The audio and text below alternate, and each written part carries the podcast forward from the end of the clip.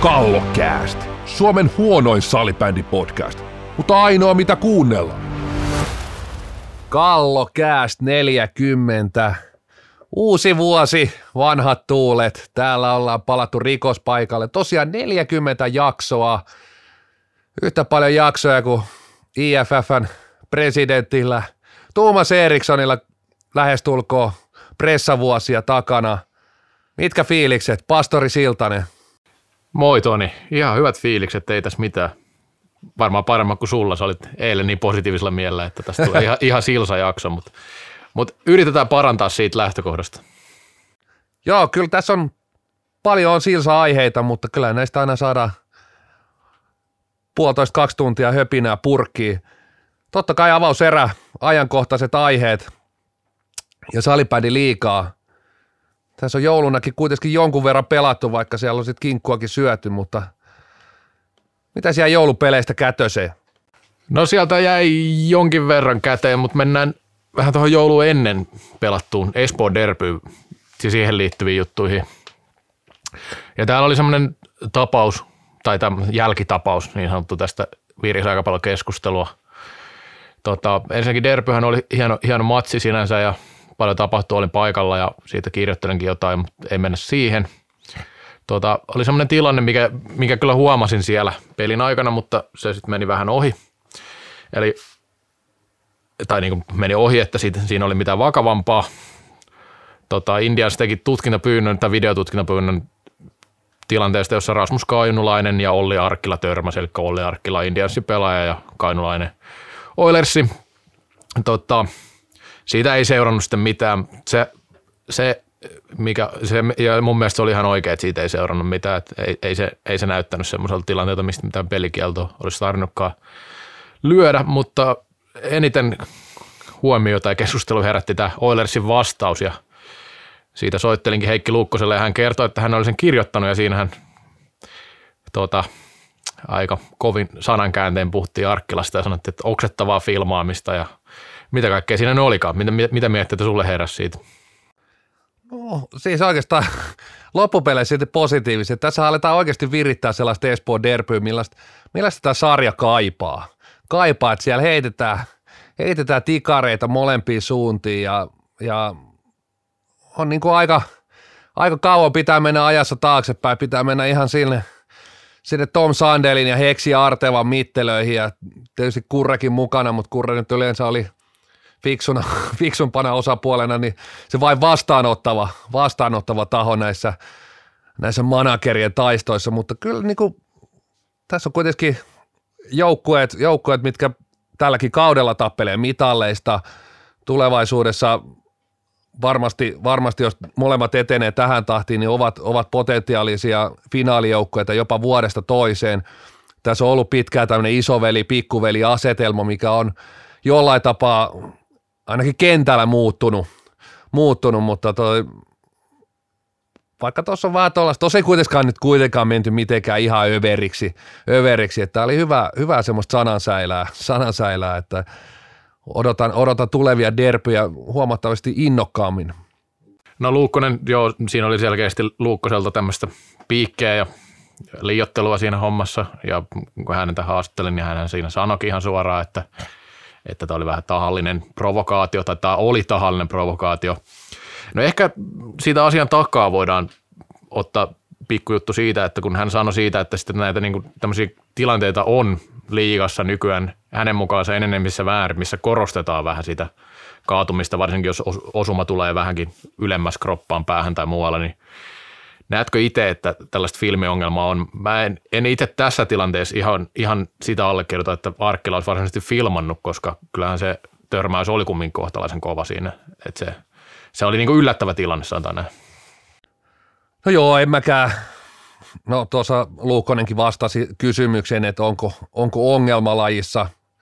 Vastaa oikeastaan, että ei sinällään, mutta sit, sitä on kuitenkin ruvennut näkymään. Ja, ja se kertoo oikeastaan siitä, että panokset, panokset ja se on tässäkin lajissa kasvo, kasvaa.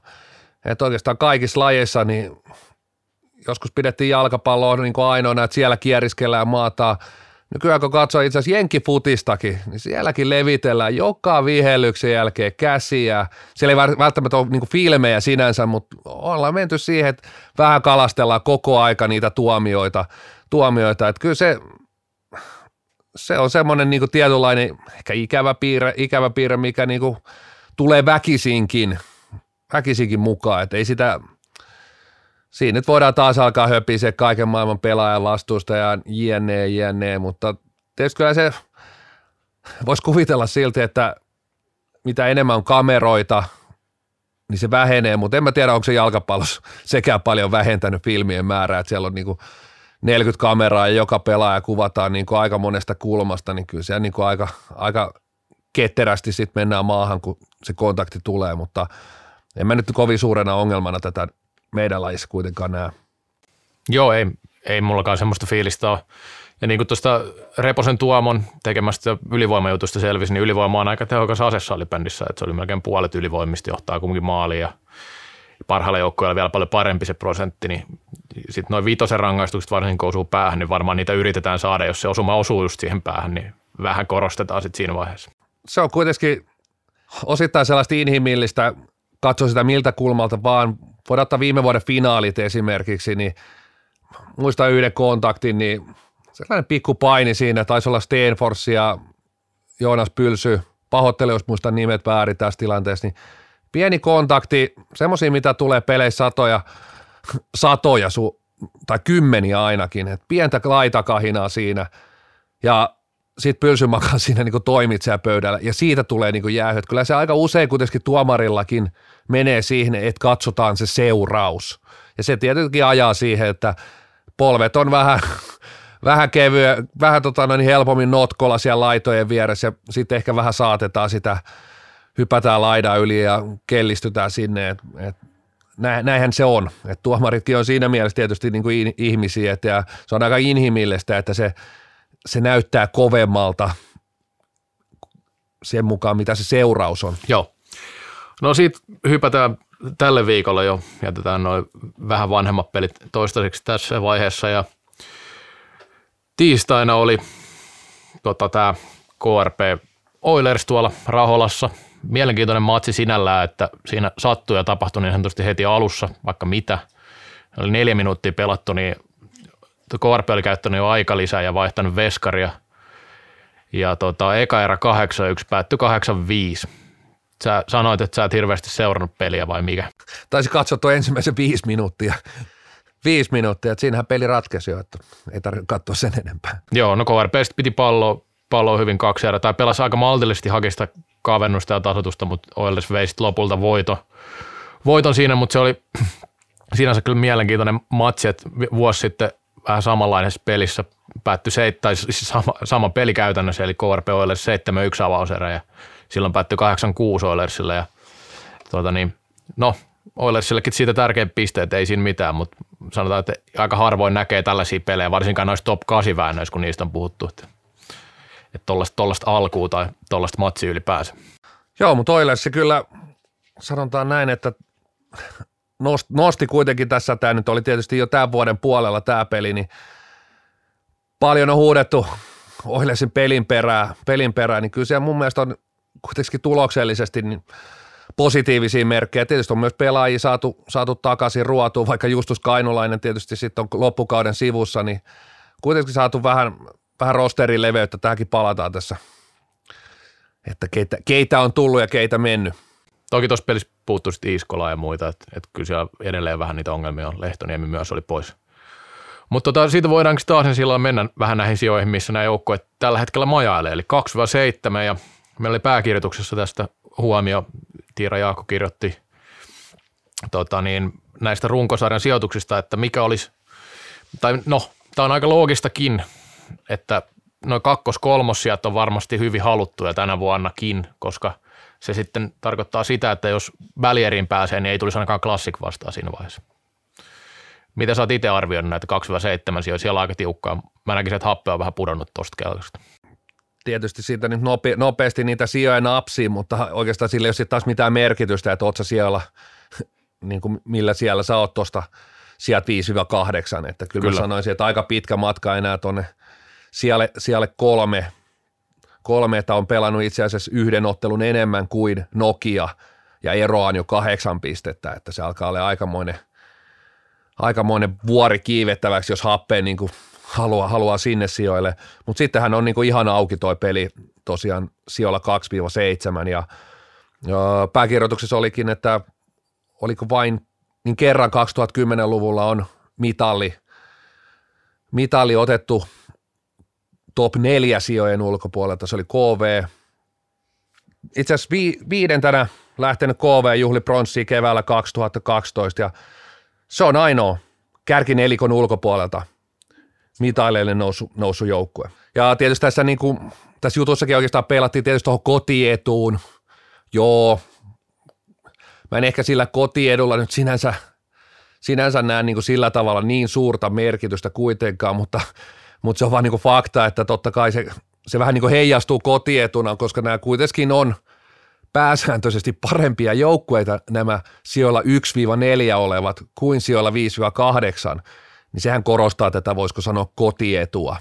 Kotietua, että kyllä se yleensä kuitenkin 26 ottelun runkosarja näyttää aika paljon – että mikä se on se marssijärjestys, mikä joukko on niin kuin paras, mikä toisiksi paras, mikä kolmanneksi paras. Mutta totta kai pudotuspeleissä niin yllä, pystyy sarjassa sitten yllättämään, mutta tämä osoittaa sen, että kuitenkin, kuitenkin se 26 ottelu on, on aika, aika merkityksellinen. Että näyttää, näyttää aika pitkälti sen, että ketkä on suosikkia ja ketkä sitten on haastajia siellä pudotuspeleissä. Luonnollisesti. Vähätelläänkö tätä joskus vähän, että onko sillä väliä, että onko 1-4 vai 5-8?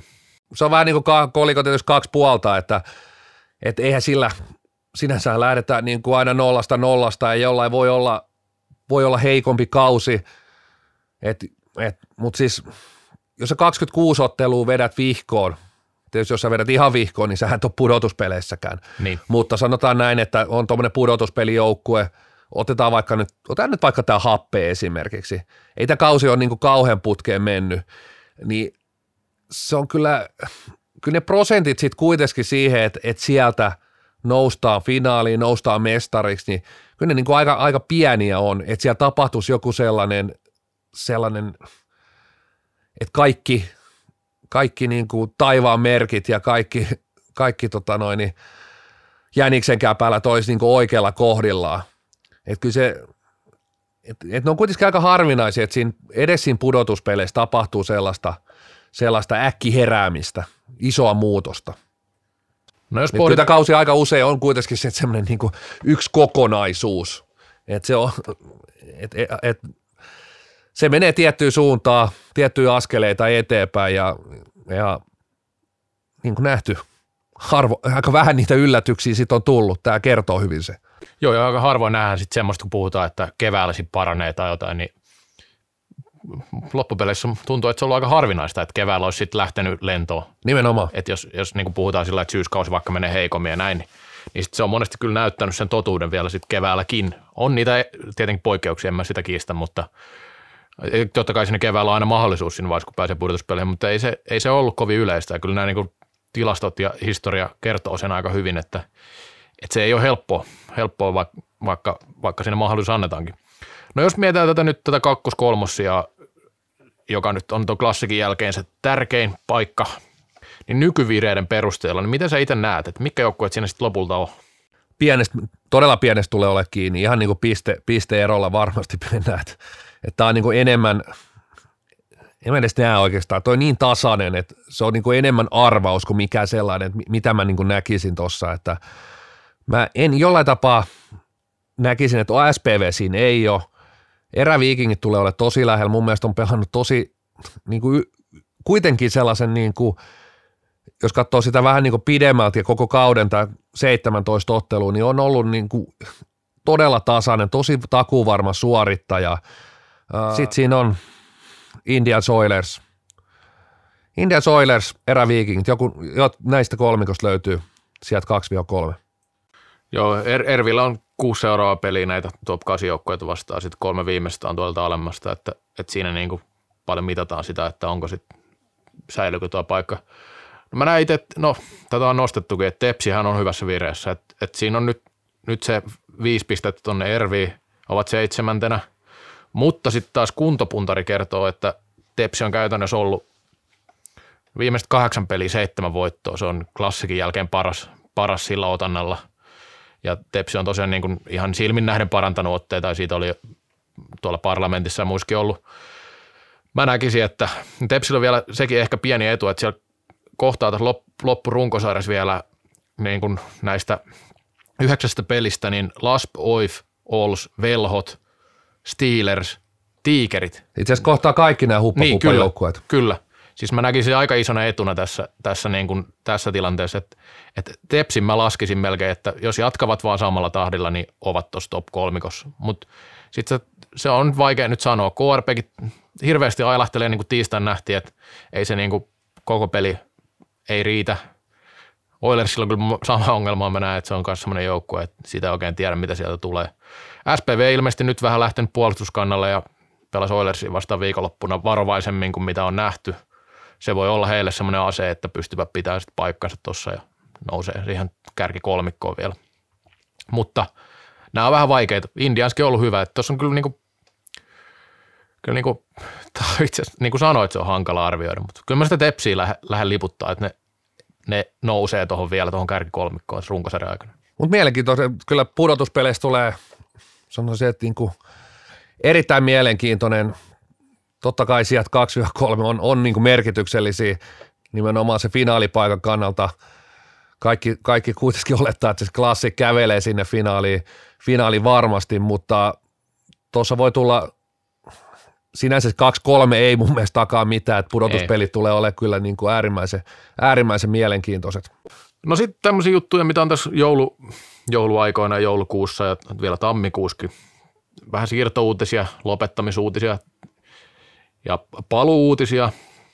No tuosta Oilersista voidaan nostaa heti semmoinen, että, että Perttu Pajo, Pajokoskihan palasi sitten tuonne kakkosdivarin pelaamaan jossain vaiheessa, kun sitä mietittiin, että mikä on hänen tilanteensa.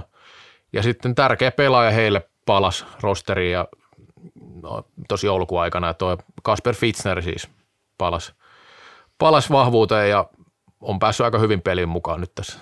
Ja parhaimmillaan tuossa oli jo sekä Heikki Iskola että Joni Lehtoniemi, mitkä oli tosi todella pitkäaikais poissaolijoita, niin olivat jo kaikki kolme käytettävissä. No sitten muita, muita paluupelaajia, niin Matias Kaartinen ei nyt palaa, siis aikaisemmin edusti Oilersia, mutta Tikkurilan tiikereihin, eli palaa liikatasolle kumminkin tässä pienen tauon jälkeen. Viime kaudella ei pelannut liikassa. Joo, mielenkiintoinen pelaaja. Tuo varmasti tietysti ylivoimaa, tiikerien ylivoimaa, todella, todella niin kuin ison, ison palasen siihen ja mielenkiintoinen nähdä myös pelipaikka itse asiassa.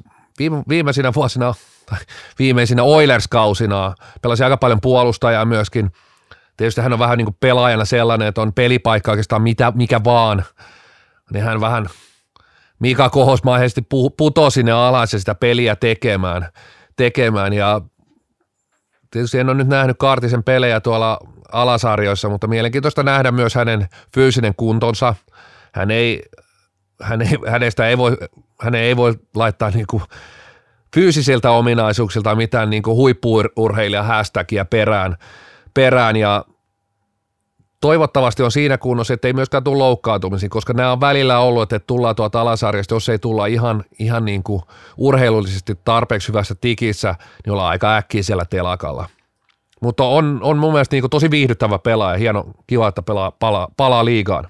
Joo, kyllä Kaartinen on, on varmasti yksi, yksi älykkäimmistä, siis niin kuin peliälykkäimmistä pelaajista, kyllä. mitä löytyy koko sarjasta, että vaikka sitä jalka ei aina liikukaan, niin, tai ei ole aina liikkunut, niin kyllä näkee kentää aivan erinomaisesti ja huippusyöttötaitoja. Tota, sen verran kakkosdivarissa, kakkosdivarista tiedän, että oli oliko vajaa kymmenen peli pelannut ja kummankin parikymmentä pistettä tehnyt ja usein suuri osa niistä oli syöttö, oli joukkueessa tehokkain pelaaja tähän asti, että et ainakin sillä tasolla ihan omassa kastissa ilmeisesti, mutta tota, niin, katsotaan miten liikas käy. Tiikereille, tiikereiltä hyvä haku täytyy sanoa, kumminkin tiikerit taistelee vielä liikapaikastaan, vaikka, vaikka on niin kuin parempaan suuntaan mennyt, niin kyllä tuommoinen kokenut pelaaja, kun Kaartisestakin voi puhua aika kokeneena pelaajana, niin tekee varmaan hyvää sille joukkueelle. Ja just niin kuin sanoit, niin ylivoima on hyvä apu.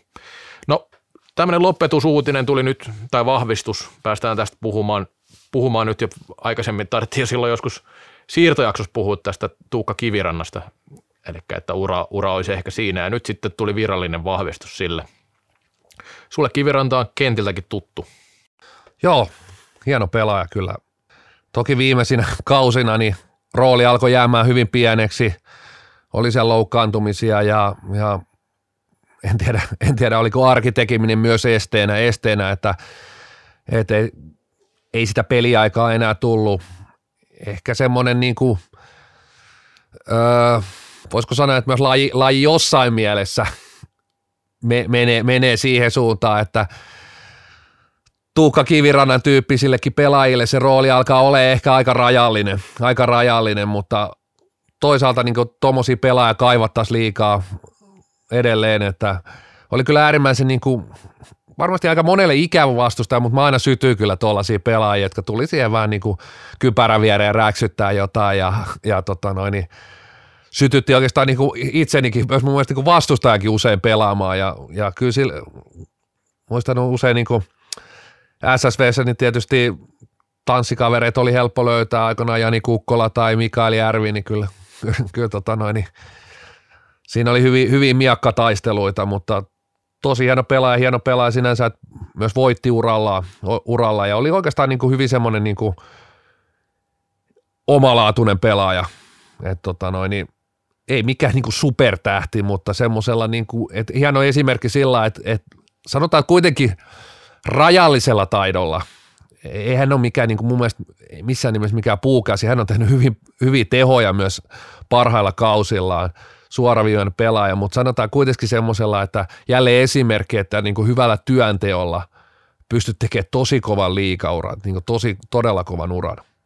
Se on pakko nostaa, että tosiaan pudotuspeleissä nosti aina tasoa Kyllä. siinä vaiheessa, että kovat pelit alkoi ja voittanut pudotuspelien pistepörssinkin. Sitä ei ihan hirveän moni pelaaja ole päässyt juhlimaan ja ää, niin kuin kyllä näin katsojan tai ulkopuolisen silmin, niin todella viihdyttävä pelaaja oli monesti, että justiin tämä tämä ehkä niin, täyttää kaikki tämmöisen persoonan, persoonan niin määritelmät, että omat pitää ja vastustajat vähän vihaa, niin siinä on niin kuin sopivaa, että, että se jakaa mielipiteitä varmaan jonkin verran, mutta niin kuin sanoit, että niin ainakin tuo kuura loppu, niin tuntuu, että useampikin vastustajakin, ei pelkästään omat pelikaverit, niin suitsutti, että niin kuin jättänyt kumminkin hyvän niin kuin vaikutelman kaikki, että ei, ei sinänsä mitään. Kyllä, ja siis kaudella 2011-12, jolla SPV voitti viimeisen, ensimmäisen Suomen mestaruutensa ja itse asiassa oli niin kuin viimeinen kauteni, niin itse oli häviämässä tuota, tuota finaalisarjaa. Sarjaa tosiaan tuon yksi kovimpi mun mielestä saldo, että 26 runkosarjaottelu 33 paunaa, 11 pudotuspeliottelu 30 paunaa. Ja niin kuin otit kiinni, niin oli aina sellainen niin pudotuspeli pelaaja. Toki tuollaisia tehoja hän ei, että et, tietynlainen niin sinne, jollain tapaa tuosta yhdestä kaudesta jäi myös sellainen tietynlainen myytti. Toki hänen niin kuin roolinsa tuommoinen niin kuin sytyttäjä niin pudotuspeleissä kasvaa, vaikka ei, niin kuin hän ehkä niin kuin pisteiden valossa, että eihän ole niin kuin muiden kauden niin kuin pudotuspelipisteet, niin siellä on niin suurin piirtein neljää pistettä ja kahta ja nollaa, että, että tota noin, niin ihan, ihan tuollaiseen pistelento ei Tuukka Kivirantakaan sit päässyt tuon 2012 kevään jälkeen no pudotuspeleissä. Ei, ei, ehkä sinne, mutta, mutta ehdottomasti en... jäi semmoinen myös tuosta ja toki muutenkin niin nimenomaan playeripelaaja. No kumminkin yli 10 pistä per, niin aika useallakin kaudella pudotuspeleissä on ihan hyvä saldo, jos mietitään yleisesti ottaa pudotuspelejä. Mutta tota niin, viime kaudella esimerkiksi teki enemmän pisteitä pudotuspeleissä kuin runkosarjassa. Sekin, kyllä. Sekin, sekin kertoo. Toki ei tehnyt kyllä paljon pisteitä kummassakaan. Että. Mutta joo, Ehkä se Tuukka Kivirannasta. Hypätään suosikkiosioon, eli Veteläinen ja Karvonen. Ja nyt myös Rantaniemi Show. Ja sä olit katsomassa peliä, tai sä olit selostamassa peliä, missä, missä kummipelaaja pelasi silloin kyllä, lopussa. Olsilla oli aika surullinen kyllä tämä joulukuu, että kyllä se pimeys on tullut sinne Lappiin niin kuin ilmeisen, siellä ei varmasti se aurinko paistanut koko pari kuukautta, niin se alkoi näkyä jo kavereissa, että joulukuussa neljä ottelua kaikista käkättimeen. Tosiaan aika tuo joulun, joulun pyhien jälkeen ole, olevat kaksi ottelua, vierasottelu, tärkeät ottelu Steelersia ja Tiikereitä vastaan, niistäkin molemmista käkättimeen. Steelers-ottelussa meidän vähän niin kuin myöhemmin tähän kuumipelaajaksi noussut Iiro Rantaniemi pääsi sitten aloittamaan, aloittamaan vihdoin uunissa, mutta takki tuli sielläkin ja Hämeenlinnassa Karvonen paino häki, häkiin, Assalalla hiljaisempaa. Sitten tosiaan Vantalla olin katsomassa ja otteluhan alkoi aivan niin kuin maukkaasti, että siinähän Asla oli varmaan katsonut, että siellä on ylijohtava katsomossa ja paino heti oikeastaan ensimmäisestä hyökkäyksestä heti kauniisti takakulmaan, mutta siihen jäi sitten kyllä tehot, että 1 plus 0 jäi ja Karvosella 0 plus 0, mutta tuossa ottelussa niin Veteläinen, Karvonen, Parviainen, niin oli kyllä niin kuin hyökkäyssuuntaa Olsin ehdottomasti paras ketju, että, mutta ei se kenttä kyllä, niin nyt kun oikeastaan pääsi ehkä vähän, vähän niin kuin paikan päällä, pystyt kuitenkin eri tavalla seuraamaan, niin eihän se kenttä kyllä osaa, tai en mä tiedä haluuko ne. Tuommoiset areenasarjan pelaajat, niin ei ne varmaan niin kuin ikinä ole mitään puolustamista opetellut, eikä tietysti tuommoisessa hallisarjoissa, kun ne omat pisteet on ainoa, mikä ratkaisee, niin kyllä se aika hyökkäysvoittosta ja sanotaan, että joka kerta kun toi kenttä iskettiin askiin, niin kyllä, kyllä peli, lähti, peli lähti hyvin aaltoille havajina, että viihdyttävä, viihdyttävä kenttä. Oli kiva nähdä pojat kyllä livenä. Mä kyllä ihmettelen, että te ette kumminkaan mitään meet and greet tapahtumaa järjestänyt siellä. Kyllä se olisi pitänyt olla mun mielestä. Kyllä se oli vähän semmoinen, että ei siinä sitten uskaltanut, kun tuommoiset niinku omat, omat idolit siellä askissa, niin sitä alkoi vähän ujostele siinä ja luikki sitten pelin jälkeen aika äkkiä, äkkiä vaan kohti, kohti tätä Kallio ja Helsingin ydinkeskustaa. No joo, mutta olisiko he eka erä siinä kun... Se alkaa olla siinä, paketissa. Kallokääst, IFFn Aisan kannattaja. Toinen erä käynti ja pysytään salipäni liigassa. Ja otetaan tähän nyt vähän yleisömääriä. Tämän kauden osalta toki verrataan niitä vähän menneisyyteen. Avataan tässä vähän, vähän mikä tilanne koko liikan osalta. Keskiarvo tällä hetkellä 604 katsojaa per ottelu. Viime kaudella, siis koko kauden osalta, vertailu tehdään siis koko kauteen, 661. Pudotusta siis 56 katsojaa per ottelu. Lähes 10 prosentin pudotus yleisömäärissä. Miten se on, rikotaanko lasia painetaan paniikkinappula pohjaa, pastori? No, eihän meidän tarvi. Ei tämä meidän asia ole sinänsä. Että, tota. Mutta jos tätä rataa jatkuu, niin sittenhän ei ole kohta enää joukkueita, ei ole liikaa eikä ole kallokästiä.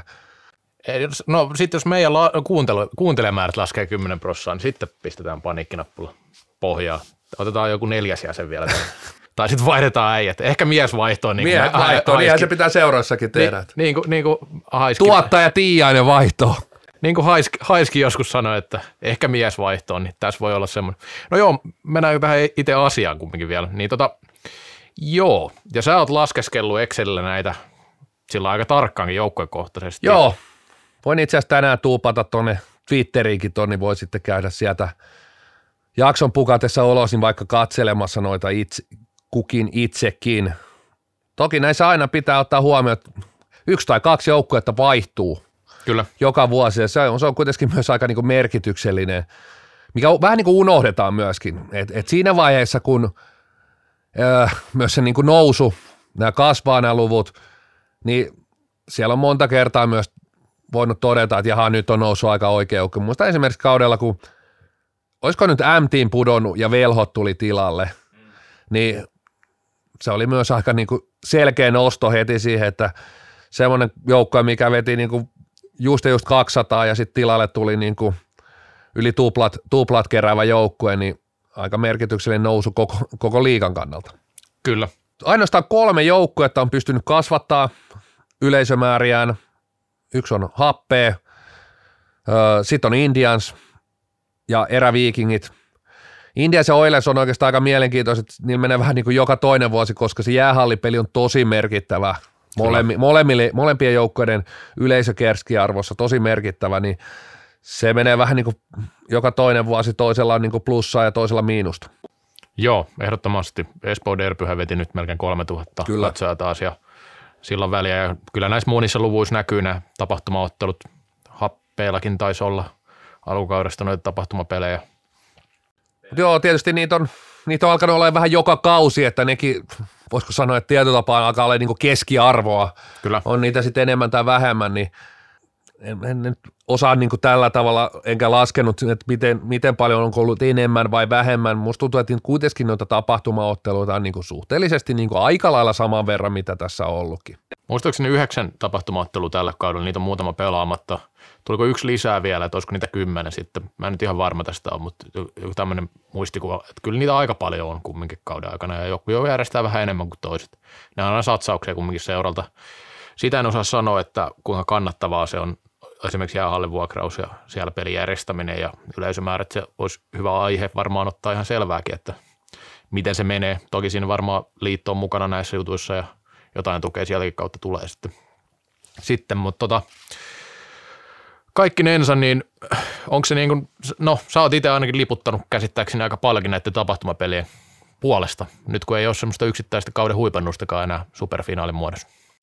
No joo, tietysti noin aika, niin kuin otit kiinnikin, niin seuraat sillä tavalla isoja satsauksia, ei tuolla harvalla joukkueella kuitenkaan esimerkiksi niitä vapaaehtoisia ihmisiä, niin kuin, ja se, se vaatii aikamoisen satsauksen, se yksi, yksi jäähalliottelu, yksikin ottelu, ja siinä niin kuin helposti sit saattaa käydä myös niin, että siihen, siihen laitetaan kaikki paukut ja energiat, energiat ja sitten ollaan niin kuin akut tyhjinä se 12 muuta kotiottelua, että mutta siis kyllä mä näen, niin kuin, että esimerkiksi Ruotsissa niin pitkään se yleisökeskiarvo, sitä elätettiin siellä nimenomaan näillä tapahtumaotteluilla, että oli vuodessa muutama iso ottelu ja sillä saatiin oikeastaan hilattua sitä yleisökeskiarvoa ihan niin kuin erilaiseksi, mitä ne oli sieltä normi tiistai-iltana omissa kotihalleissa, mutta pidemmässä juoksussa sitten kuitenkin siellä on tehty niitä oikeita asioita siellä niin kuin rinnalla. Rinnalla on saatu omia halleja, saatu sitä kulttuuria kasvatettua. Näistäkin asioista tietysti monta kertaa puhuttu täällä varmasti joskus voisi syventyä, syventyä vielä enemmänkin, enemmänkin siihen, mutta kyllä mä niin oikeastaan näen, että näillä tapahtumaotteluilla on paikkansa, enkä, enkä peilaa pelkästään tähän yleisö keskiarvoon. Kyllä niin kuin nähnyt niissä tapahtumaotteluissa, missä itse ollut paikalla, niin ja kertohan se yleisömääräkin sen, että onhan siinä katsomoon saatu Kyllä. ihmisiä, todennäköisesti ihmisiä, jotka ei välttämättä ole nähnyt salibändiä tai ei käy, käy juurikaan, niin saadaan ainakin siihen ka- otteluun. Sitten voidaan sitä miettiä niin kuin heti, että, että miksei sitten kovinkaan moni ole onnistunut sitten kuitenkaan, että jos, jos tuolla on 2800 katsojaa, no siitä tietysti täytyy miettiä, että siellä on varmaan tuommoisen tapahtumaottelu, niin sinne tulee sekä helpommin ehkä niin kuin Oilers taustaisia joku voisi sanoa fanejakin, mutta faneja nyt on niin vähän, vähän niin en, en nyt ihan heti käyttää sitä sanaa, että tulee niin kuin mole, molemmista leireistä, mutta onko siinä, pystyttäisikö sitä, voisiko sanoa jälkimarkkinointia, onko siinä niin kuin onnistuttu?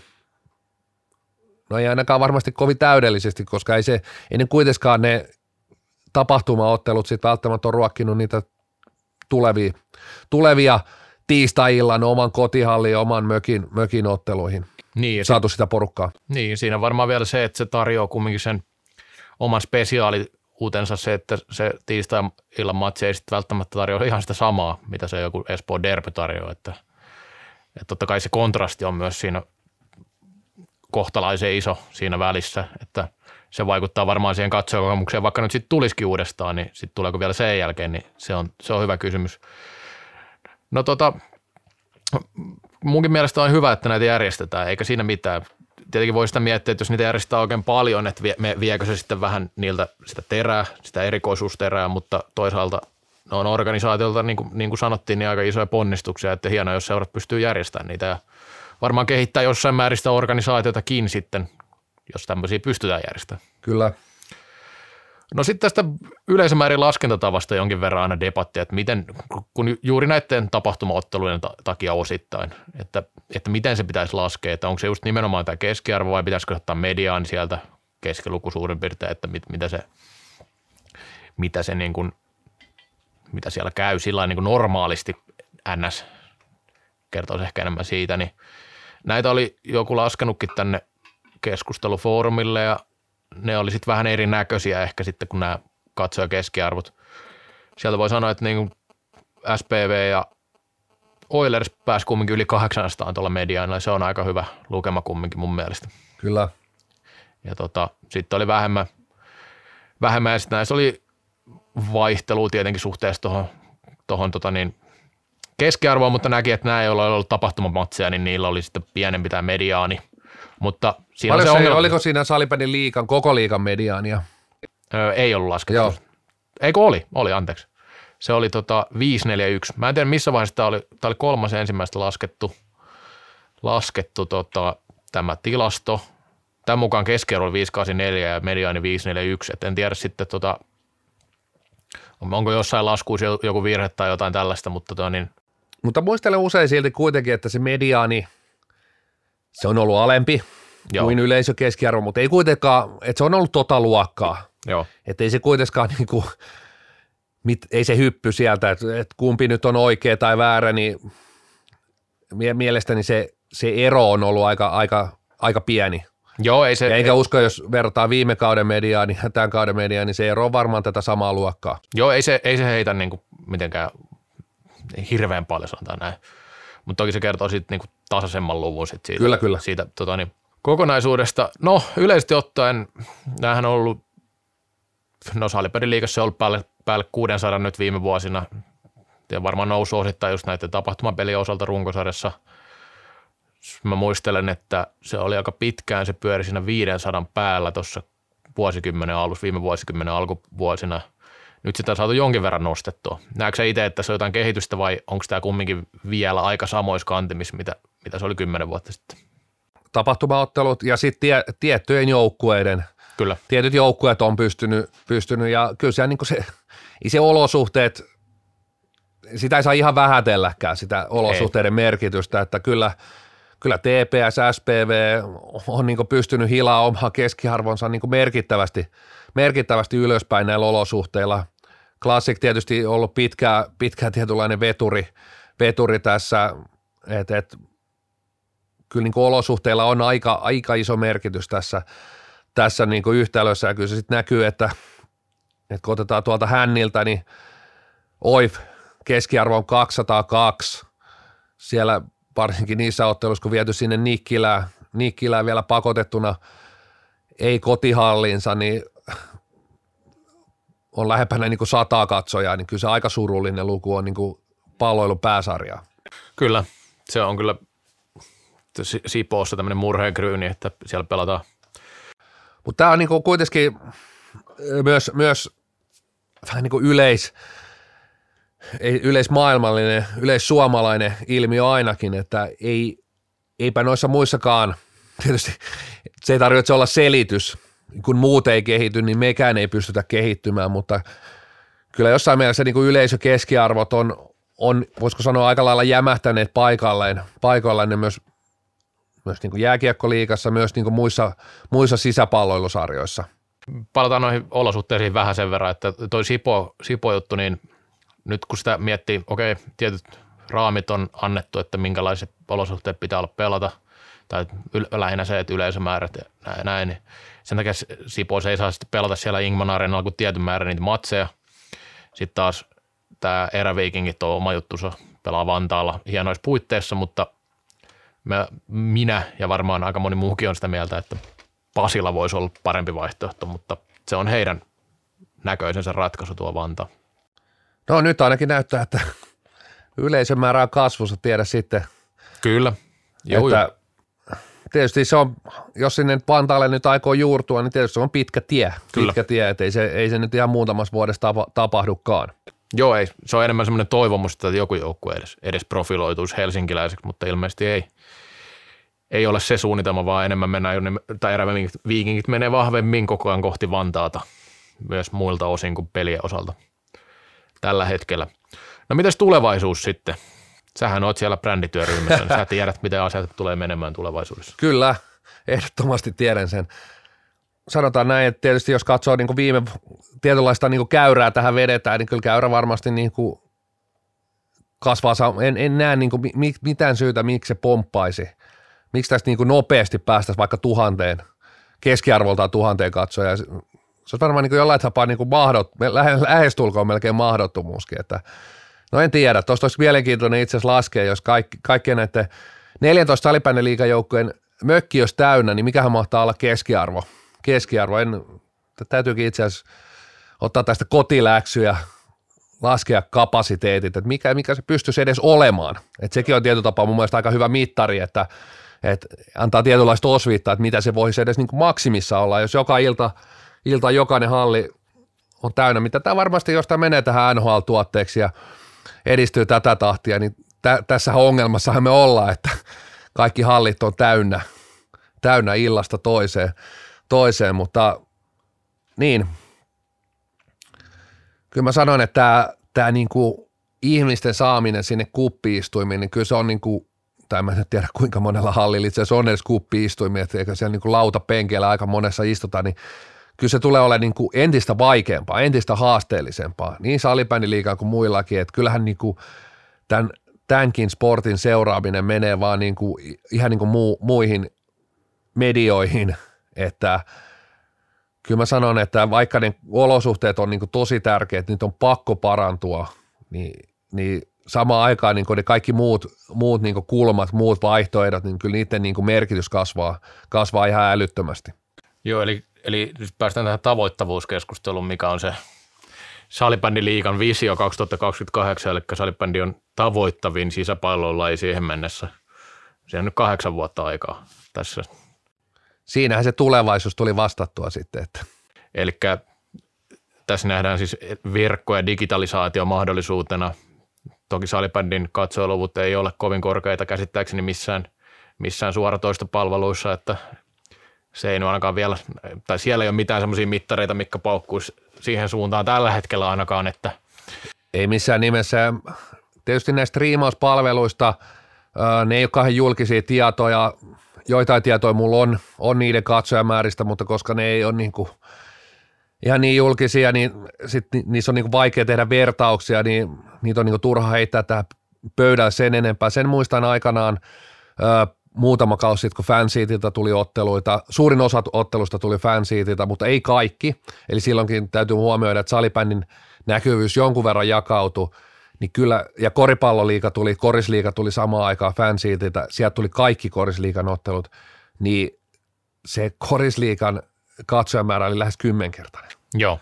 Eli kyllä sekin, se kertoo silti niin kuin aika karukieltä siitä, että, että ei me nyt sielläkään ihan, että on niin kuin matkaa – toki siinä nyt on vielä aikaa 2028, että aikaa on, me ollaan nuori laji, meillä on paljon aikaa, tämä on pieni ja tämä ei ole sprintti, pikkuhiljaa. Joo, no tietenkin voidaan puhua siitä, että mikä se verkko ansaintalogiikka on sitten seuroille, että jos kumminkin katsoja tuo jotain, se maksaa pääsylipu, ehkä ostaa jotain, miten sitten verkossa, se on vielä aika ohutta tällä hetkellä. Niin, se on tietysti sellainen, mikä sanotaan nyt, että tietysti varmaan joku heittää sen ja siitä on itse asiassa siellä brändityöryhmässäkin. Ja täytyy muistaa nyt, että esimerkiksi tässä kun välillä heitetään tämä brändityöryhmä, niin se on oikeastaan vähän semmoinen niin kuin koottu ryhmä, mikä oikeastaan niin kuin on auttamassa tai vastaamassa tietotapaa sen sitä brändityötä tekevän tota noin, yrityksen. Eli kyllähän se, sieltä tulee kuitenkin se niin kuin selkeästi se linjaus, siinä on niin kuin ammattilaiset, että kyllä se niin kuin tietotapaa se heidän, heidän oikeastaan niin perse on siinä, siinä niin ensimmäisenä, että mitä nämä ammatti-ihmiset pystyy, pystyy tänne, tähän lajiin tuomaan, tuomaan. Ja kyllä siinä niin kuin mun mielestä kaupallisuus on niin kuin ollut erittäin vahvasti, että millä, miten se on, mistä se löytyy, löytyykö se oikeasti sieltä Aasiasta, että onko siellä, kun pelejä ruvetaan näyttää, niin tuossa alkaa pikkuhiljaa sitten aasialaiset, siellä on niin kuin 100 miljoonaa kiinalaista tilasen klassikin T-paidan ja Niko Salon pelipaidan ja sitten vähän, vähän vielä ja Oifin kaulaliinaa sun muuta, että sieltä sitä rahaa sitten alkaa tulee. Okei, no näinhän se menee. Tämä simppeli ratkaisu, ei siinä mitään. Tota. Siinähän se tulevais tuli, tuli sitten jo vastattua. Eikö klassikilla ole etulyöntiasema, kun se on kuitenkin panda-teema, niin se menee varmaan Kiinassa heti läpi. Se menee siellä läpi. Mutta se varmaan yleisömääristä ikuisuusaihe. Tullaan varmaan palaa usein ja monesti. Mennään kohti kolmatta erää.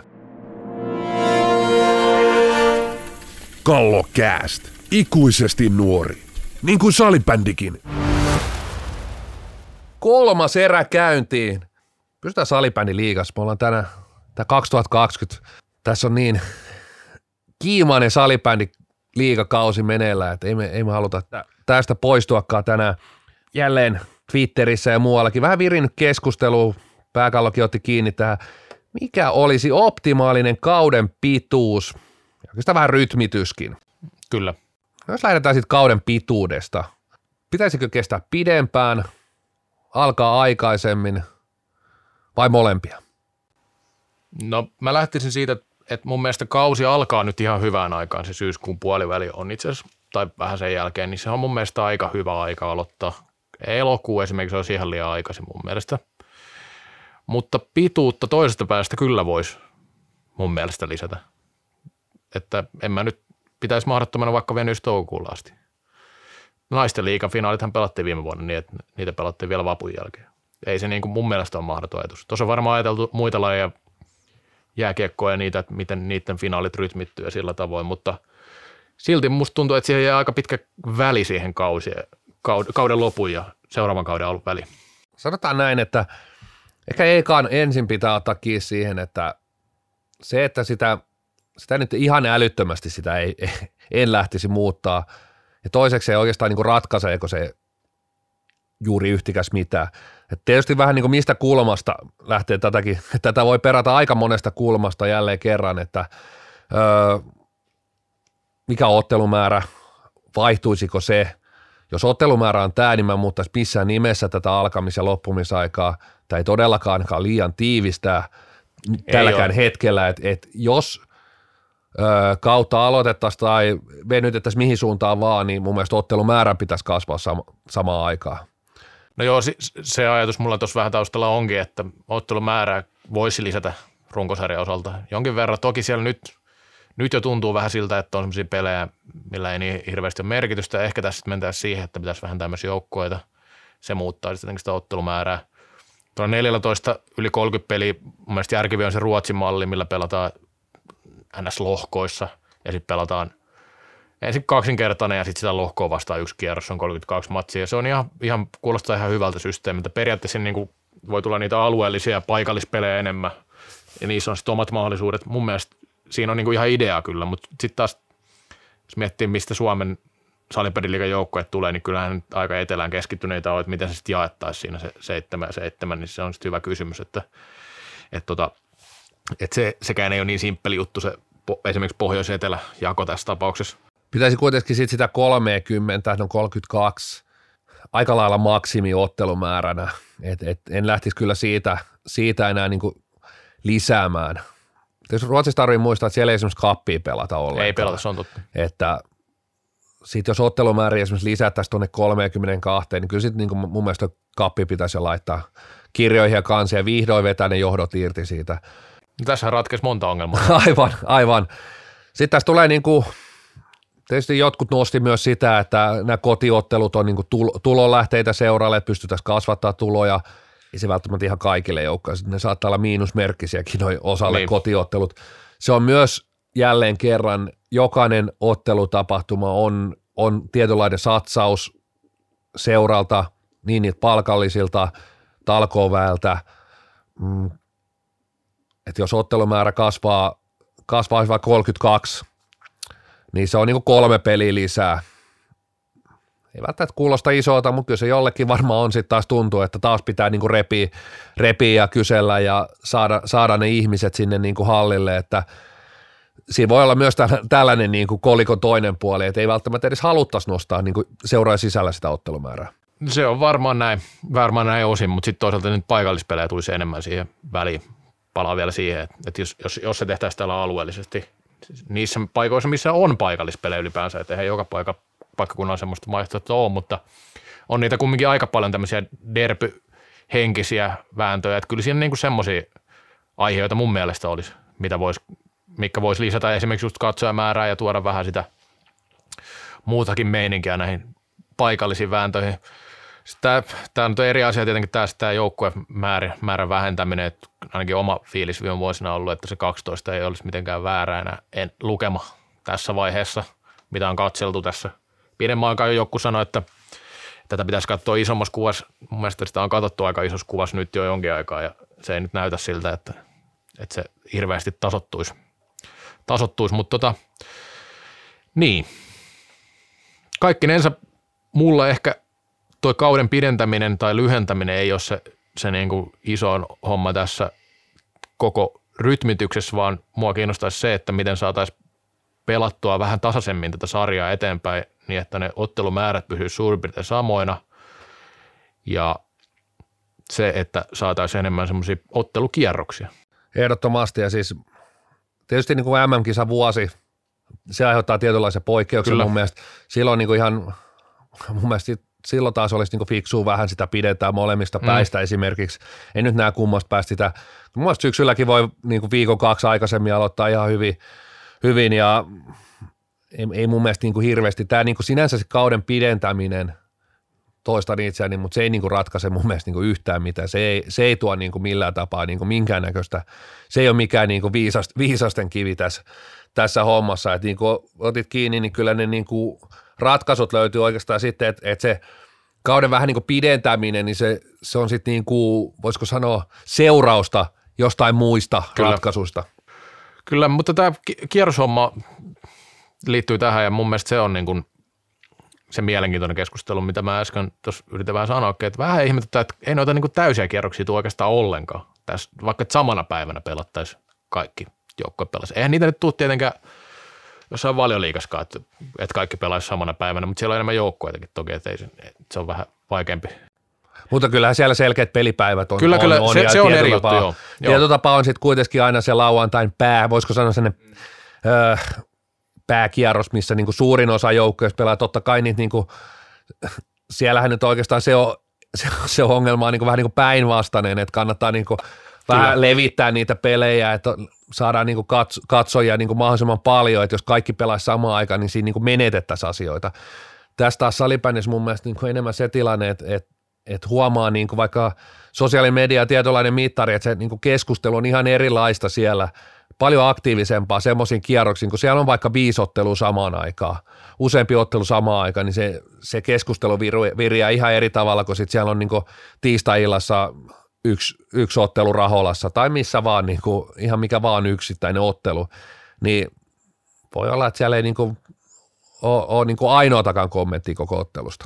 Joo, totta kai tähän vaikuttaa se, että mitä näitä pystytään asettelemaan ja näin. Siihen vaikuttaa niin monia asioita, että ei sitä voi suoraan sanoa yksittäistä syytä, että miksei näitä kierroksia pelata, mutta mut tota, toivoisin, että siihen pyrittäisiin ainakin, jos ei mitään muuta, niin jotenkin tuntuu, että ne on kumminkin niin jyvitettyä noin matsit, että milloin pelataan, että keskiviikko aika yleinen pelipäivä. Perjantaisin pelaa joukkupelit, niin korostetusti tuntuu ainakin, että Indiansilla aika usein kotimatsi just perjantaisin. Sitten on näitä lauantai, sunnuntai, vähän, en ole niin tarkkaan seurannut, että mikä joukkue milloinkin pelaa kotipelejä, mutta, mutta silloin yleensä pelataan jotain pelejä aina, mutta sitten saattaa olla, että on vaikka kaksi peliä sunnuntaina ja kolme peliä lauantaina tai neljä peliä ja tällainen niin vähän sekavasti menee se systeemi. Ja sitten tietenkin jos olisi niin kuin tasaisempi se tahti siinä niiden pelien suhteen, niin siinä voisi olla niin kuin niissä matseissa nähdä ehkä semmoisen panoksen, että tuo nyt nousee sarjataulukossa tolla ja tolla, kun ne pelaa vastakkain tai jotain tällaista toi, toi liittyy tietysti isosti myös olosuhteisiin. Kyllä. Tietysti myös siihen, että et, et seuroilla on niin rajallinen, toisaalta niin rajallisesti osalla seuroista mahdollisuus vaikuttaa siihen, milloin, milloin pelaavat, ja osittain sitten myös se, että on annettu niin heille myös mahdollisuus päättää, että mikä on niin teidän kannalta, milloin te haluatte pelata, että et, et se on niin seuralähtöinen, se ei ole välttämättä niin kokonais, kokonaiskuvan kannalta paras ratkaisu, vaan lähdetty sen yksittäisen seuraat, pelatkaa milloin tykkäätte, että, että, että te saatte valita sen parhaan, teille parhaan pelipäivän, pelipäivän mutta kyllä sanotaan, että tota kohtihan pitää ehdottomasti niin pyrkiä ja mennä. Ja välillä tuntuu, että ehkä niin kuin tuolta niin liittotasolta on niin jollain tapaa myös vähän niin luovutettu siitä, että tämä, tämä nyt ei onnistu. Vähän sellainen asenne, että tätä ei niin yritetäkään enää, niin kuin, että tästä on niin vähän niin nostettu kädet pystyyn, että ei, ei meillä ole niin mitään tehtävistä asiasuhteen. Tämä on siis semmoinen ongelma, mikä monesti tulee esille just näissä ei-ammattimaisissa sarjoissa. Sama keskustelu käytiin viime keväänä ja kesällä muistan Veikkausliiga osalta. Okei, Veikkausliiga aika, se on kuitenkin selkeästi puoli ammattilaissarja vähintään. osilta ammattilaissarja. Että se ei, niinku, ei ole mikään pelkästään salibändin ongelma, mutta salibändissä nyt kumminkin puoleen vuoteen toi 26 peliä, jos ajatellaan tätä runkosarjapelimäärää, niin se ei nyt kuulosta ihan mahdottomalta, että niitä saataisiin järjestettyä niitä pelejä sillä että, että pelattaisiin useammin, useammin niitä kierroksia ja vaikka painotettaisiin just niitä viikonloppuja, mutta varmasti siellä on syitä, miksi näin ei tehdä myös. en, en, niin kuin, tai kyllähän niitä aina kuulee, että, että mikä on mihinkin syynä, mutta itse toivoisin, että varsinkin kun amatöörejä on, niin viikonloput varmaan parhaat pelipäiviä pelaajillekin. Että, että se, että, että, että sinne saataisiin painotettua. Divariahan pelataan viikonloppupainotteisesti aika, aika paljon. Siellä on aika, lähes täysiä kierroksia, niin se vähän ihmetyttää, että miten se ei liikas onnistu. Tietysti niin kuin vähän subjektiivinen mielipide niin kuin pe- peliajalta, niin kyllä viikonloput oli niin kuin parhaita paras mahdollisuus amatööripelaajalle pelata, että silloin pystyt kuitenkin niin kuin keskittyä siihen, ei ole, ei ole työpäivää alla. Ja kuten otettu täälläkin usein esiin, niin tässä lajissa jopa arkiottelussa niin useimmiten vierasjoukkoilla on se etu. He lähtee niin kuin ajoissa peliin, äh, ei ole todennäköisesti töissä ollenkaan, pystyy valmistautumaan matka-aikana. Kotijoukkojen pelaajat tulee koulusta töistä, pistää niin kuin puvun naulakkoon ja vaihtaa, vaihtaa verkkatakin päälle ja lähtee ulkolenkille, että yksi syy, miksi niin kuin salibändiliikas vieras, vierasvoitto, vierasvoitto on niin kuin suurin piirtein yhtä paljon kuin kotivoitto, että se on niin kuin aika lailla 50-50.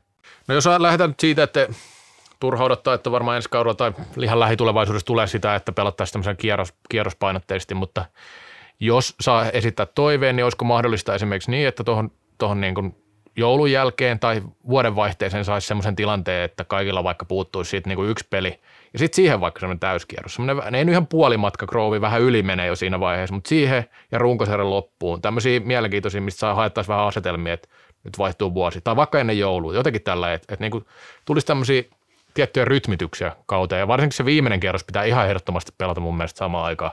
Sehän ei viime vuonna tainnut olla niin, ja siitähän ei ollutkaan viime vuonna, ja siitä nousi meteliä silloin silloin, jos oikein muista. Vai miten se meni? Ei, nyt ei kyllä muisti, muisti enää riitä, mutta tällä, tänä vuonna katsotaan tuosta, miten menee tänä keväänä. Siellä pelataan 29.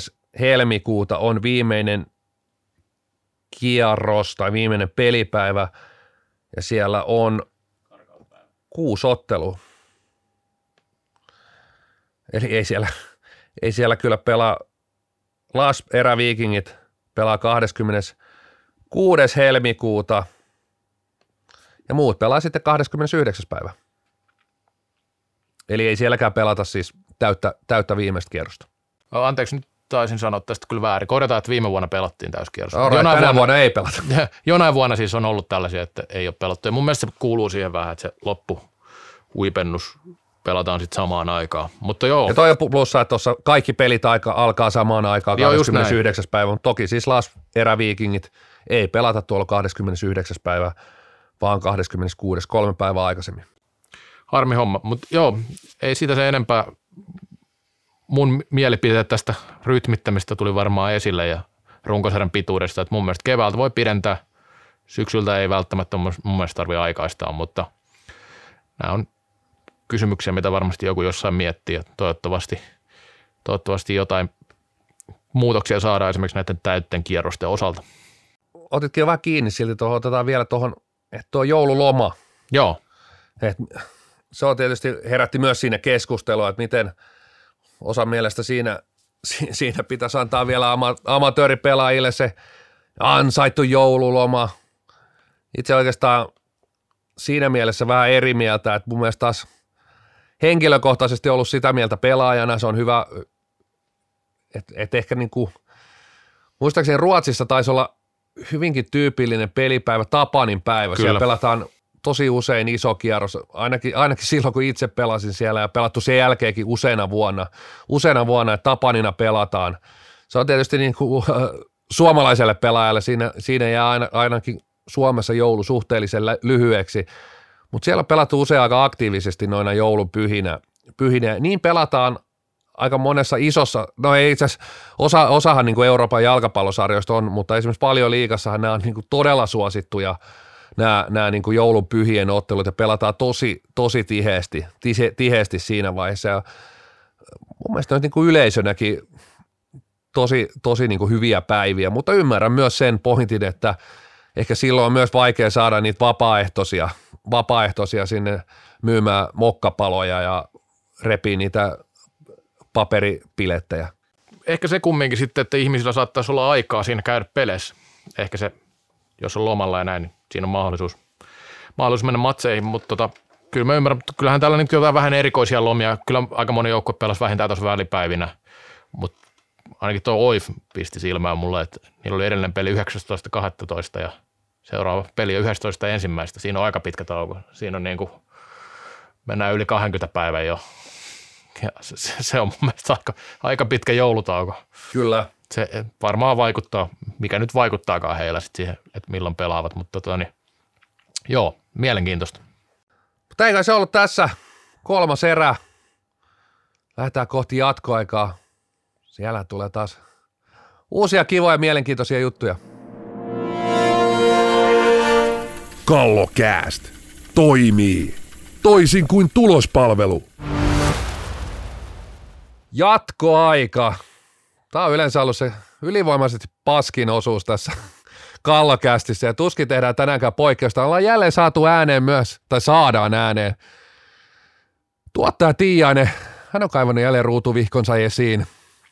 Muut laitteet täällä on kyllä viimeisen päälle, mutta mies ei luovu tuosta ruutuvihasta ja muistiinpano tekee konekirjoituskoneella nakuttain. nakuttain. Mutta brändityöryhmän aihe on tänään, miten kehittäisit salipädin mestareiden liikaa Champions Cupia, joka pelataan nyt tulevana viikonloppuna ja muistutetaan nyt, miten tämä itse asiassa tällä hetkellä menee, eli turnaushan on venytetty nykyään peräti kaksipäiväiseksi spektaakkeliksi.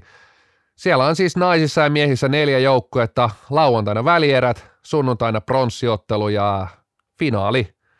Finaali, mutta Pastori Siltanen, siellä on koko vuoden vaide mietitty, miten lähtisit kehittää tätä, tätä kuitenkin salibändin niin kuin kirkkainta jalokiveä, mestareiden liikaa. Mutta pieni sivujuonne tähän nyt, en vastaa vielä tuohon kysymykseen, eli teillähän on kokemusta pelaajina tuolla Euroopan kirkkaissa salibändin valoissa ja minkälaisia kokemuksia teille jäi Eurooppa-kapista tai mikä se nyt on ollutkin milloinkin? Ollaan oltu itse asiassa yhdessä myöskin IFK IFK kanssa pelaamassa 2000, 2001. Kyllä. Näin on, pronssia kun saatiin. Joo, Solna hallissa.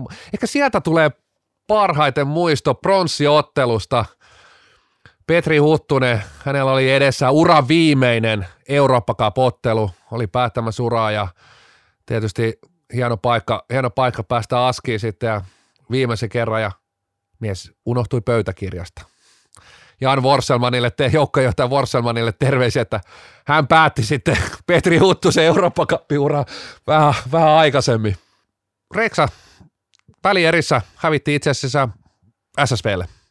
Kyllä, muistatko paljon? En muista sitä määrää, mutta muistan sun maali. Kyllä ehkä urani hienoin maali. Harmi, että ei siitä ole mitään videotallennetta, että se on. Mä voin sen joskus sitten selittää, mutta sitä ei No voin sitä vähän avata, että mies sai sieltä päädystä, taisit saada siihen oikeaan laitaa palloa ja ilmaveivin isä, taikuri Tiiainen, otti sitten pallo kuppiin, siis kaukana maalista ihan laidan vieressä, siinä pari, pari kiskissiä, pallo lapaa, pallo siihen kuppiin ja kuppiin sieltä kaukaa ilmaveivillä paino sitten, paino niin kuin kämmenellä, kämmenellä ilmasta takakulmaa ja on kyllä sano, täytyy sanoa, että kyllä harmittaa, että toi, toi maali ja videolla se olisi niin kuin se olisi miljonääri. Se olisi pyörinyt niin monta kertaa YouTubessa, että ei mikään video. Kun vastassa oli tämmöinen, kun Esa Karjalainen puolustamassa, niin siinä laitettiin kaveri istumaan laidan päälle suurin piirtein niin pyöräyksissä oli pää ja pallo jäi vielä kaiken lisäksi sinne yläkulmaan, niin kuin pysyi siellä kiinni. Niin... Ja pelihän oli Solnan parketilla. Legendaarinen Solnan parketti, mutta jos menee sitten eteenpäin, tai sillä itselläni eteenpäin Eurokapeissa, niin – koti, koti Eurooppa-kappi kovilla odotuksilla SSV kanssa, aivan, aivan päin helvettiä. Ei päästy edes alkulohkosta jatkoon, itse asiassa maali erolla pudottiin, siinä taisi olla kaikki tyyli samoissa, samoissa pisteissä, en muista. Ja Sitten sijoitusottelu, Wieler Ersikenia vastaa tyli lauantai-aamuna joku kello 8.30 ja siellä jossain Myrtsi urheilutalolla, urheilutalolla. Ja aika semmoinen niin ottelu, missä ei niin ihan hirveästi, hirveästi pystynyt syttymään. syttymään. Uh, sitten tarvittiin voittaa SSV kanssa toisen kerran pronssia, mutta sitten tietysti itseltä löytyy myös Eurooppa Cupi kulta, kulta, legendaarinen ottelu, missä Santtu Manner paino, paino erä, Tapanilla erään vastaan kuusi maalia. Oltiin siinäkin taidettu olla viisi, aika rumasti häviö, 5-2 tai jotain, mutta Santtu Manner paino tosiaan sitten vaatimattomat kuusi häkkiä siihen ja löytyy se kultainenkin kaapista. Joo, se, se on mielenkiintoinen matsi. Kattelit, että jaha, eränpojat voittaa, voittaa, voittaa sitten Euroopan mestaruuden, mutta toisen kävi, tuli vaan Manner, Manner, että ei mitään ihmettä. Ja... Tästä ottelusta muistuu hyvin mieleen siinä seisotaan, ei taidettu vielä olla saatu mitaleita kaulaa ja, kaulaa ja joukkoissa pelasi myös todella armotettu maalintekijä Juho Julle Järvinen ja en mä tiedä, oliko kaveri edes tajunnut, että voitettu Eurooppa-kappi tuli vaan siihen, siihen Saanto mun väliin, vähän sillä, että mies teki kuusi maalia. Että en mä tiedä oikein, että otin vähän sillä, että että oliko tämä nyt edes mestaruus niin hänelle mitään, että kaveri oli niin toisaalta hylpeä, mutta toisaalta oli vähän hämmentynyt, että mit, miten se, tota, mun piti olla tämä maalitekijä, mutta Manner painoi sitten kuusi tosiaan siihen yhteen peliin. Mutta ne muisteloista. Niin se oli lyhyt sivujuon. Mutta joudun vielä silti passaamaan, koska tämä liittyy tämä mun kehitysidea tähän Rexa-ideaan. Eli Rexa ensin. Eli Champions Cup nykyään jopa kaksipäiväinen, niin mä vetäisin sen yhteen päivään. Säästetään kuluja ja vähennetään myös joukkueita kolmeen. Pelataan semmoinen kolme kertaa 12 minuuttia per erä ja semmoinen brassityylinen, semmoinen työpaikka säilyy turnaushenkisesti ja finaali tilalla ja mikä siinä on voittajana kiva samana päivänä lähteä lauantaina juhlimaan, kun voi sunnuntaina sitten lasketella. Illaksi kotiin. Toihan muuten erinomainen, tuossa ei tule yöpymis, hotellikustannuksia ollenkaan, että aamulla kisapaikalle illaksi kotiin. Totta. Ja tuossa on erinomainen idea. Kolme joukkuetta, sieltä Lasse Kurronenkin pystyy repi yllätyspronssin noista karkeloista. No mä lähtisin vielä supistaan, koska kyllähän kuluja pitää karsia ja pitää, pitää saada mahdollisimman tiiviiksi ja tehokkaaksi hommat, niin ihan muuten sama, mutta mun mielestä voisi ihan vaan sadede trankkarikisa suoraan, että yhdestä poikki koko ajan. Mentäisiin tosi lyhyellä saplunalla. Niin sinne ei tarvitse enää lähteä, kun maalivat ja yksi kenttäpelaaja. No se voisi olla joo, itse asiassa näin. Se olisi niinku tämmöinen yksilökisa enemmänkin. Champions, niin kuin mestari, mestareiden mestari. Ehkä mä laittaisin vielä toisen pelaajan, niin silloin se alkaisi olla joukkue. No joo. Eli, eli supistamisen kannalla ollaan, että tuosta ei paljon sitten enää seuraava askel, että pelataan niin kuin verkossa toi peli, että haetaan se vanha kunnon Merinnebandi tietokone, tietokonepeli ja sillä ratkotaan. Ei tarvitse liikkua mihinkään. Ja oikeastaan e-sporttihan tulevaisuutta, että Totta. tässä tulee niin kuin monta hyvää juttua. Te lähditte niin kuin supistaa tätä turnausta noinkin, noinkin radikaalisti.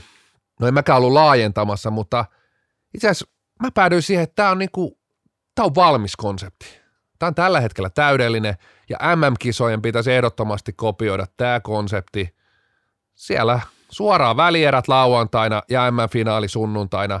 Siis kuitenkin MM-kisoissakin vuosia kitistyy, että etenkin näille huppapuppamaille, niin nämä on niin kuin aika raskaita kisoja nämä MM-kisat, että sinne joudutaan omakustanteisesti tulee pelaajien rahapusseista ja nyt ei lähetetä sinne, siellä on niin kuin neljä joukkuetta, Sveitsi, Tsekki, Ruotsi, Suomi, välierät lauantaina, finaalit sunnuntaina. Sinnehän voi laittaa niin kuin, sitten ei tarvitse, voi pelaa joka vuosi tai joka toinen vuosi naiset, miehet samaan aikaan. Tämä on niin kuin erinomainen konsepti, että IFF, mä oon usein, mä oon ollut IFFn vuosia, IFFn äänekkäin puolesta puhuu ja jälleen kerran mä oon niin heidän tukena, on tehnyt jälleen erinomaista työtä tämän Champions Cupin osalta. Erittäin hyvä idea. Mieti, mieti yhdellä lipulla MM-kisat. Voi markkinoida tälleen näin. Kyllä. yhden lipun näet kaikki pelit. Nimenomaan. Eikä ole niin kallistakaan sitten. Ei. Eikä tarvi enää lukea otsikoita, että paluu arkeen 17.0, mitä järkeä. Ei tarvi enää Maikkarinkaan itkeä siellä, että, että on näin niin kuin – ei ole, ei ole tarpeeksi tasaisia otteluita. Tasaiset MM-kisat, kaikkien aikojen tasaisimmat. No niin, siinä laitettiin sitten kaksi tuotetta kuntoon, että tällainen tämä brändityöryhmä toimii. Ei, ole, ei turhaa istuskella täällä bunkkerissa. Tota, no, Viikon posi. ei kun me mennään aina ensin Nekan kautta. Mennään Nekan kautta. No Lötjönen, anna tulla. Tämä vuosi on alkanut, mä oon tehnyt vähän niin kuin uuden vuoden lupauksen, mä oon todella positiivinen, mä menen posin kautta, joten mulla on vaan kaksi positiivista Taas? asiaa. Joo, taas kerran, niin kuin huomaatte, niin mä oon tämän lajin, lajin semmoinen positiivinen aura. aura. Ja mä annan itse asiassa posimerkinnän Ruotsin päävalmentaja Mikael Hillille. Heillä on MM-karsinnat äh, tammi helmikuun vaihteessa Ö, pelataan Tanskassa, Ruotsin lohkossa Puola, Slovenia ja Ukraina. Ja Mikael Hill, täytyy sanoa, että on rohkea kaveri, uskalsi ottaa kolme debytanttia tuohon MM-karsita joukkueeseen. On niin rohkea veto kyllä mieheltä, että siihen miettii, että todella, todella tärkeät karsinnat edessä ja pystyy ottaa niin kolme, kolme ensikertalaista mukaan. Posi sinne. Ja tietysti samaan sitten kakkos tai onko kolmos vai nelos, tiedä, joku Perttu Kytähonka ryhmässä kuitenkin, niin hänelle myös viikon posi tästä. Mä muistan, että sun piti antaa Neka tälle meidän jaksolle etukäteen, mutta Ei tämä ollut hyvä jakso, mä muutin mielipiteeni. no okei, se sulle suotako. Tota, Ja no, negatiivinen uutinen sinänsä. Kaikki urathan loppu aikanaan, mutta toi Tuukka Kiviranta lopettaa ja sehän nyt on ollut tiedossa tämä kallokästi puolella jo puoli vuotta. Että odotettavaa se oli kaikkien asioiden jälkeen on loukkaantumisia ja muita, mutta yksi todellinen persona on nyt sitten poissa liigaparketeilta. Tuutsille propsit.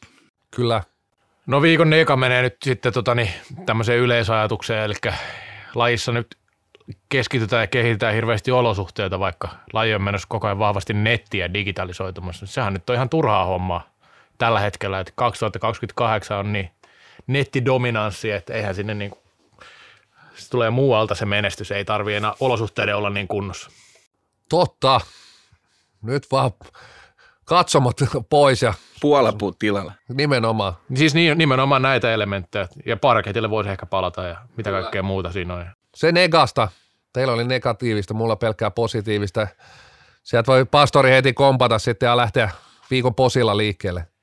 Mä muistan, että olisiko tästä nyt vuosi tai jotain aikaa, mä oli keskustellut näistä saalipädetilastoista, että miksei niitä on tarjolla kovin laajalti tai niin kuin ei ole helposti käytettävissä. Tätä on keskusteltu vuosia ja tästä kumminkin joku vuosi aikaa, kun oli tämä issu, issu, Kausikirjat. niin, issu Sieltähän kausikirjat. kaikki löytää. Paperilta Löytyy. ja PDFltä löytyy kaikki tilastot. Niin posi on mun mielestä siinä, että niin kuin edelleen uskotaan paperiin ja uskotaan tähän näihin PDFiin ja Exceleihin, mutta sitten laji, laji kumminkin satsaa nimenomaan digitalisaatioon, eli tota niin, mun mielestä, Mutta paperiteollisuushan on Suomessa äärimmäisen tärkeä, niin kyllähän toi on niin kuin iso. mm, kyllä kyllä, posihan tämä on, että niinku, et, Nimenomaan. et, niinku uskotaan, uskotaan näihin vanhoihin juttuihin, mutta silti digitalisaatiossa ollaan aalloharjalla, kun muilla ei verrata. Että. Kyllä, toi oli kyllä iso plussa. Joo, ja ilo, iloinen asia oli täältä plussaa sille, että, että sähly menee todellakin kohti NHL-tuotetta. New York Islanders masinoi tuolla Jenkeissä ekaluokkalaisille kunnon sählykarkeloita siellä parketilla paino sata lasta mailat ja pallot kädessä ympäriinsä. Jos se ei kehitä pallon käsittelyyn, ei mikään. Kyllä lämmitti mieltä, että siellä New Yorkin, New Yorkin parketilla sählyä. Eli NHL-tuotetta kohti mennään kovaa vauhtia. Me tiedetään, mistä kasvu kuitenkin alkaa. Se lähtee tuot nuorista, Ja kuten viittasinkin, niin eikä Gary Bettman pian totea, että NHL haluaa jonain päivänä joskus vielä olla salibändiliigan tasoinen brändi ja tuote. Joo, eli Kiina on pikkuhiljaa taskussa ja Manhattan. Kyllä. Mitä puuttuu enää? Hei, mun posi lähtee, ei varmasti kovinkaan yllätä, jos se lähtee IFFlle, kansainväliselle sählyliitolle.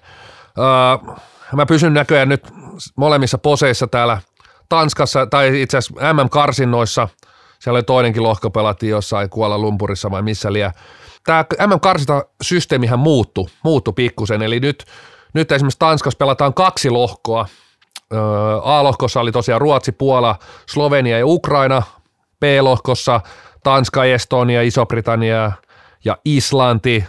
Nyt en muista, mitä siellä toisessa lohkossa oli.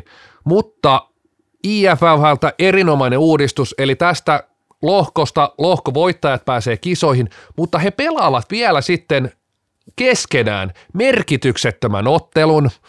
Tai itse asiassa merkityksetön kuulostaa vähän negatiiviselta, mutta onhan semmoinen hieno karsintavoitto, karsintamestari.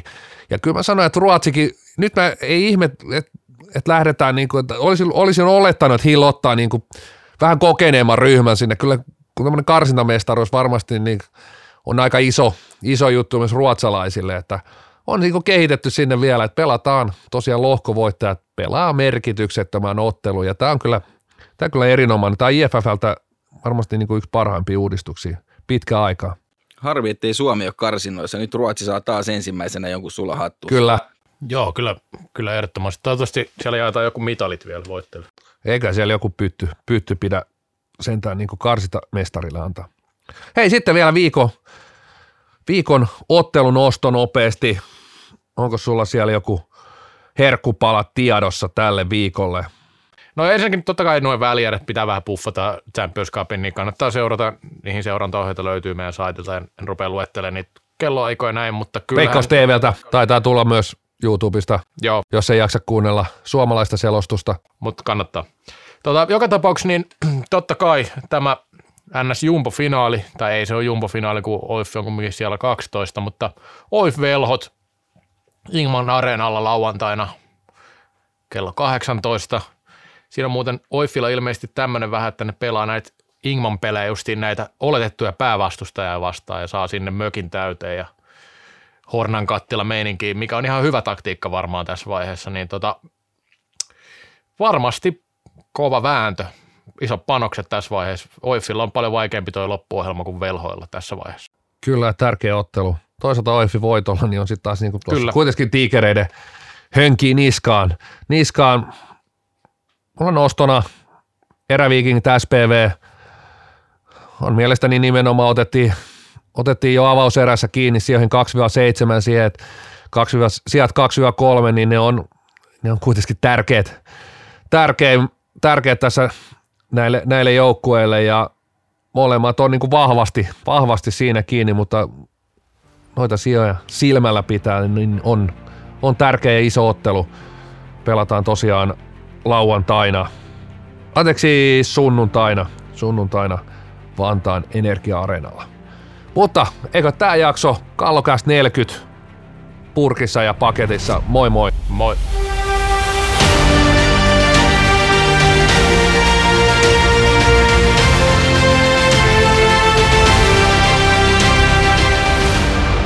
Kallokääst. Lain ainoa NHL-tuote.